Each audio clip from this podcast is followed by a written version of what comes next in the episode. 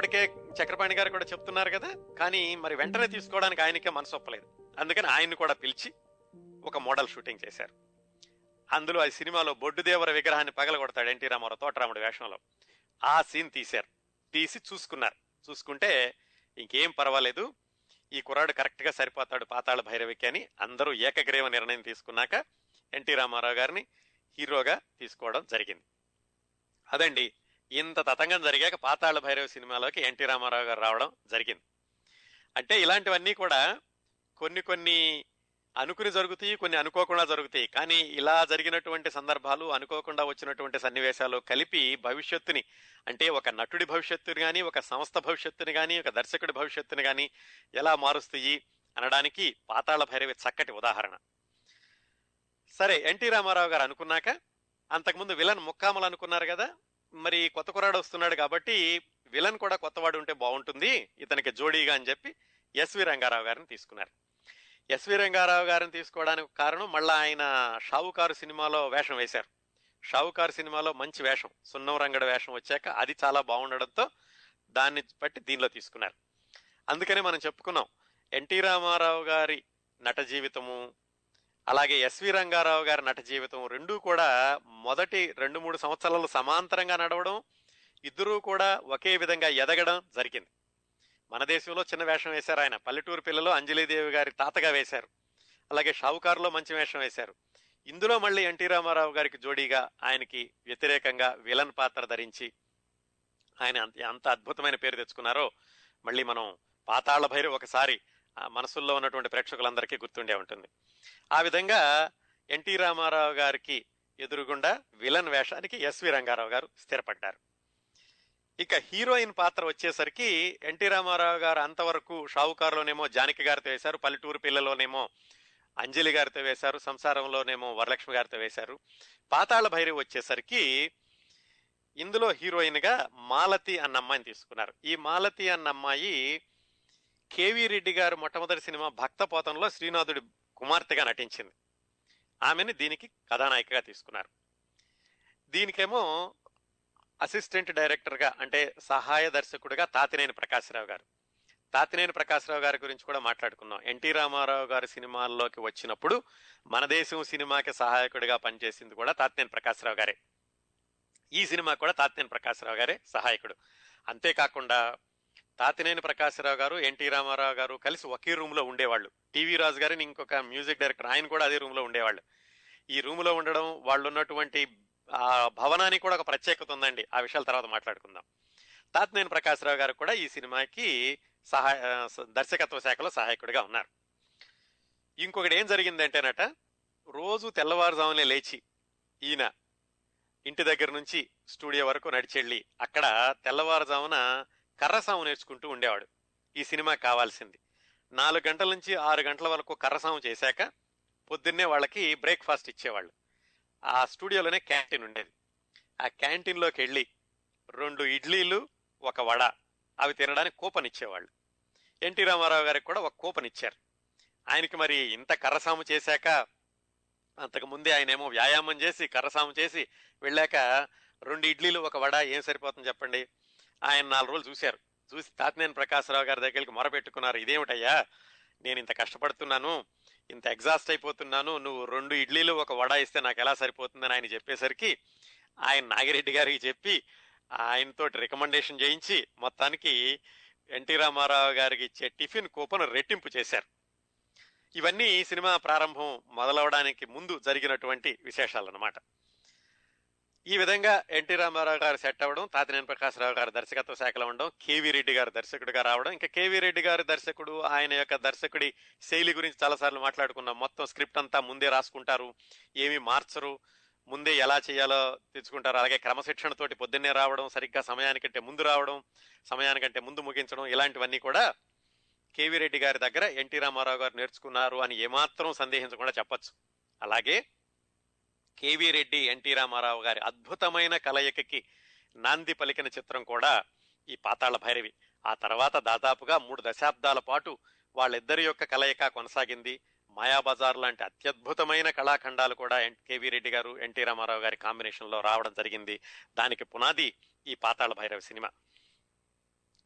పాతాళ భైరవ సినిమాని మనం ఇంకో సందర్భంలో కూడా గుర్తు చేసుకున్నాం. మీకు గుర్తుంటే సావిత్రి గారు సంసారం సినిమాకి వచ్చి ఆ సినిమాలో ఆవిడ సరిగ్గా చేయట్లేదని రెండు వారాల తర్వాత ఆవిడ తీసేశాక ఈ పాతాళ భైరవి సినిమాలో ఒక డాన్స్ కోసం సావిత్రి గారిని పిలిచారు అని చెప్పుకున్నాం మనం సావిత్రి గారి జీవిత చరిత్ర గురించి మాట్లాడుకున్నప్పుడు. అంటే ఎన్టీ రామారావు గారికి ఎక్కడైతే సూపర్ హీరో పేరు తెచ్చిపెట్టిందో ఆ సినిమాలో ఒక చిన్న డాన్స్ చేశారనమాట సావిత్రి గారు. ఆ విధంగా ఎన్టీ రామారావు గారు సావిత్రి గారి కెరీర్ కూడా ఒక విధంగా సమాంతరంగా కొనసాగుతూ వచ్చింది. ఎన్టీ రామారావు గారు హీరోగా ఉన్నారు. సావిత్రి గారు చిన్న చిన్న వేషాలు. మళ్ళీ ఇద్దరూ కలిసి ప్రధానమైన వేషాలు వేసింది పెళ్ళి చేసి చూడు. ఆ విషయాలు కూడా మాట్లాడుకుందాం తర్వాత. అదండి ఆ విధంగా పాతాళ భైరవి అన్ని కుదురుకోవడం షూటింగ్ మొదలవడం ఎన్టీ రామారావు గారు కేవీ రెడ్డి గారు కాంబినేషన్స్ అవడం జరిగింది. ఆ రోజుల్లో చాలా సినిమాలు తమిళంలోను తెలుగులోను ఒకేసారి తీస్తూ ఉండేవాళ్ళండి. అంటే ఈ మధ్యన అంటే గత నలభై సంవత్సరాలు నలభై యాభై సంవత్సరాలుగా తగ్గిపోయింది కానీ అరవై సంవత్సరాల కిందట తమిళంలోను తెలుగులోను ఒకేసారి తీస్తూ ఉండేవాళ్ళు. అలాగే తమిళ ప్రేక్షకులందరికీ కూడా తెలుగు నటీనటులు కూడా తమ వాళ్ళే అన్నంతగా వీళ్ళందరూ వాళ్ళల్లో కూడా వెళ్ళారు. ఆ సంప్రదాయాన్ని కొనసాగిస్తూనే పాతాళ భైరవి సినిమాని కూడా తమిళంలో తీశారు. తమిళంలో చాలా మంది ఎవరికి వాళ్ళే డబ్బింగ్ చెప్పుకున్నారు కానీ ఎన్టీ రామారావు గారికి మాత్రం వేరే వాళ్ళు డబ్బింగ్ చెప్పారు. తమిళ్ ఆయన ఉచ్చారణ అంత సరిగా ఉండదనుకున్నారేమో కానీ ఆయనకి వేరే వాళ్ళు చెప్పారు. ఇంత బాగానే చేశారు. సినిమా అంతా కూడా చక్కగా చిత్రీకరణ అంతా జరిగింది బాగా జరిగింది. కాకపోతే ఆశ్చర్యకరం ఏంటంటే ఈ సినిమా యొక్క విజయాల గురించి ఇప్పుడు మాట్లాడుకుంటూ ఉంటాం. అద్భుతమైన విజయాలు సాధించింది. ఇప్పటికి కూడా ఆంధ్రదేశంలో ఏదో ఒక మూల ఈ సినిమా ఆడుతూ ఉంటుందట. ఇప్పటికంటే బహుశా ఈ టీవీలు డివిడీలు వచ్చేసిన రోజుల్లో అయ్యి ఉండకపోవచ్చు కానీ నాలుగైదు సంవత్సరాల క్రితం వరకు కూడా ఎక్కడో చోట ఈ సినిమా ఆడుతూనే ఉండేది. కానీ ఈ సినిమా ఇంత ఘన విజయం సాధించడానికి ముందు అంటే అసలు విడుదలవడానికి ముందు ఈ సినిమా అసలు ఏమాత్రం ఆడదు అనేటటువంటి టాక్ తెచ్చుకుంది అని తెలుసుకుంటే చాలా ఆశ్చర్యం వేస్తుంది. ఏం జరిగిందంటే ఈ సినిమా పంతొమ్మిది వందల యాభై ఒకటి ఫిబ్రవరి పద్దెనిమిదికి షూటింగ్ అయిపోయింది. మార్చి పదిహేను విడుదలైంది అనుకున్నాం కదా. ఈ సినిమా అప్పట్లో ఏంటంటే పంపిణీదారులు ఉండేవాళ్ళు. వాళ్ళు డిస్ట్రిబ్యూటర్స్ తీసుకుని వాళ్ళ పరిధిలో ఉన్నటువంటి థియేటర్లో వీటిని వేస్తూ ఉండేవాళ్ళు. విజయవాడలో ఎన్టీ రామారావు గారి మొట్టమొదటి సినిమా మన దేశం విడుదలైందని చెప్పుకున్నాం. గుర్తుంది కదా? దుర్గా కళామందిరం. ఈ సినిమా కూడా దుర్గా కళామందిరంలోనే విడుదలవ్వాలి. ఆ సినిమా రేపు వస్తుంది అనగా ఇవాళ రాత్రి ఒక ప్రివ్యూ షో వేసి ఆ పంపిణీదారులు సినిమా హాల్ వాళ్ళకి వాళ్ళకి చూపించారు. అది అవ్వగానే కేవీ రెడ్డి గారికి మద్రాసు ఫోన్ చేశారు. ఏమండి మీ సినిమా రేపు పొద్దున్నే విడుదలవ్వాలి. ఇందాకే మేము ప్రివ్యూ షో వేశాం. చూసిన వాళ్ళందరూ కూడా ఈ సినిమా ఫెయిల్ అవుతుంది. ఎందుకు పనికిరాదు? విజయవాడ రెండో సినిమా కూడా ఆర్ ఆర్పేస్తున్నారు కేవీ రెడ్డి గారు అని అంటున్నారు. ఈ సినిమా ఆడదటండి అని. ఆయనకి విపరీతమైన కోపం వచ్చింది. అసలు మీరు ఎందుకు వేశారు ప్రివ్యూ షో నన్ను అడగకుండా? ప్రివ్యూ షో వేస్తే పది మంది చూస్తారు ఒక ఒక హాల్లో.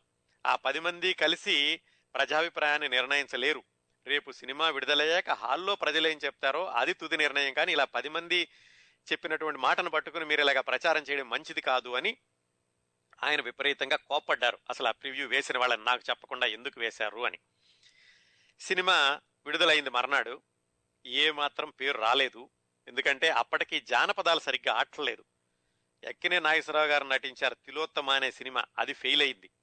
అలాగే జంధ్యాల గౌరీనాథ శాస్త్రి గారని ఎన్టీ రామారావు గారికి విజయవాడలో చాలా దగ్గరగా ఉండేవాళ్ళని చెప్పుకున్నాం. ఆయన ఆకాశరాజ్ అనే సినిమా తీశారు. అది ఫెయిల్ అయింది. జానపదాలు సరిగా ఆడని రోజుల్లో పాతాళ భైరవ వచ్చింది. పైగా చూసిన వాళ్ళందరూ ఏమన్నారంటే ఇందులో మాంత్రికుడు ఒకసారి చచ్చిపోతాడు మళ్ళీ బతుకుతాడు మళ్ళీ రెండోసారి చచ్చిపోతాడు మమ్మల్ని ఎందుకు చంపుతున్నారయ్యా ఈ దర్శకుడు అని ప్రేక్షకులు మొదటి రెండు వారాలు విసుక్కున్నారు. మొదటి రెండు వారాలు కలెక్షన్స్ లేవు. కానీ రెండో వారం తర్వాత మొత్తానికి ప్రేక్షకులకి ఏదో నచ్చింది దీంట్లో. ఈ ఎన్టీ రామారావు గారి సాహసాలు కానీ పాటలు కానీ మంత్రతంత్రాలు కానీ నచ్చింది. ఇంకా రెండో వారం దగ్గర నుంచి ఈ సినిమాకి ఇంకా దాని ఏమంటారు దశ అందుకుందన్నమాట. దానికి విపరీతమైనటువంటి రికార్డులు. ఒక రికార్డు కాదు ఎన్నో రికార్డులు నెలకొల్పింది. అన్నిటిలోకి అత్యద్భుతమైన రికార్డు ఏంటంటే మొట్టమొదటిసారిగా రెండు వందల రోజులు ఆడిన తెలుగు సినిమా పాతాళ భైరవి. ఎన్టీ రామారావు గారిని మాస్ హీరోగా నిలబెట్టింది. కేవీ రెడ్డి గారు ఎన్టీ రామారావు గారి కలయికకి నాంది పలికింది. విజయ ప్రొడక్షన్స్ వాళ్ళకి అద్భుతమైన విజయం అందించింది. తెలుగులో మొట్టమొదటిసారిగా రెండు వందల రోజులు నడిచింది పాతాళ భైరవ సినిమా. ఇప్పటి వరకు నటండి ఈ సినిమాకి ఐదు వందలు పైగా ఒరిజినల్ ప్రింట్స్ వేశారట. అంటే ఒక నెగిటివ్ ఉంటుంది. ఆ నెగిటివ్ నుంచి ప్రింట్లు వేస్తారు కదా ఐదు వందల ప్రింట్లు వేశారట. సామాన్యంగా నెగిటివ్ నుంచి ఐదు వందల ప్రింట్లు రావు. ఇవి ఎప్పటివి? అరవై సంవత్సరాల క్రిందట నెగిటివ్. అందుకని ఆ నెగిటివ్ నుంచి డూప్ నెగిటివ్లు తీయించి దాని నుంచి ప్రింట్లు వేశారటండి. అలాగే గుడివాడ నెల్లూరు విజయవాడ ఇలాంటి చోట్ల ఇరవై ఐదు వారాలు వరుసగా ఆడింది డైరెక్ట్గా ఆడింది. డైరెక్ట్గా అంటే ఒకే థియేటర్లో. అంతకుముందు సినిమాలు ఏంటంటే థియేటర్లు మారి ఉదయం ఆటల్లోనూ ఇలా నడిచేది కానీ ఆ ఊళ్ళల్లో ఇరవై ఐదు వారాలు ఆడినటువంటి సినిమా కూడా పాతాళ భైరవి. ఇంత అద్భుతమైనటువంటి విజయాలు సాధించి పెట్టిందండి ఈ పాతాళ భైరవి సినిమా. ఆ పాతాళ భైరవులో ఇంకా మిగతా చాలా కొత్త మంది నటి కొంత- కొత్త మంది నటీనటులు కొత్త వాళ్ళైనటువంటి నటీనట్లు పరిచయం అయ్యారు. అవన్నీ వేరే విషయాలు. మనం ఎన్టీ రామారావు గారి మీద కేంద్రీకరిస్తున్నాం కాబట్టి అటువైపుకి వెళ్ళడం లేదు. మొత్తానికి ఎన్టీ రామారావు గారు ఈ పాతాళ భైరవి సినిమాతోటి మాస్ హీరో అయ్యాడు. అప్పటి నుంచే ఎన్టీ రామారావు గారిలా ఎన్టీ ఓడు అయ్యాడని చెప్పుకోవచ్చు. సగటు ప్రేక్షకులందరూ కూడా ఎన్టీ రామారావు గారిని తన వాడిగా పోల్చుకుంటూ ఏదైనా సాహసం చేయాలంటే ఎన్టీ ఓడిని చూడరా ఎన్టీ ఓడిలాగా చేయాలరా తోటరాముడిలా చేయాలరా. ఆ తోటరాముడు అనేది ఒక ఊతపదం అయిపోయింది చాలా మంది కవులకి. సాహసానికి ప్రత్యేకగా చెప్పుకోవాలంటే తోటరాముడు అని పాటల్లో కూడా రాస్తున్నారు ఇవాళ రేపు. అంతగా ఈ సినిమా తెలుగు ప్రేక్షకుల్లోకి వెళ్ళిపోయింది.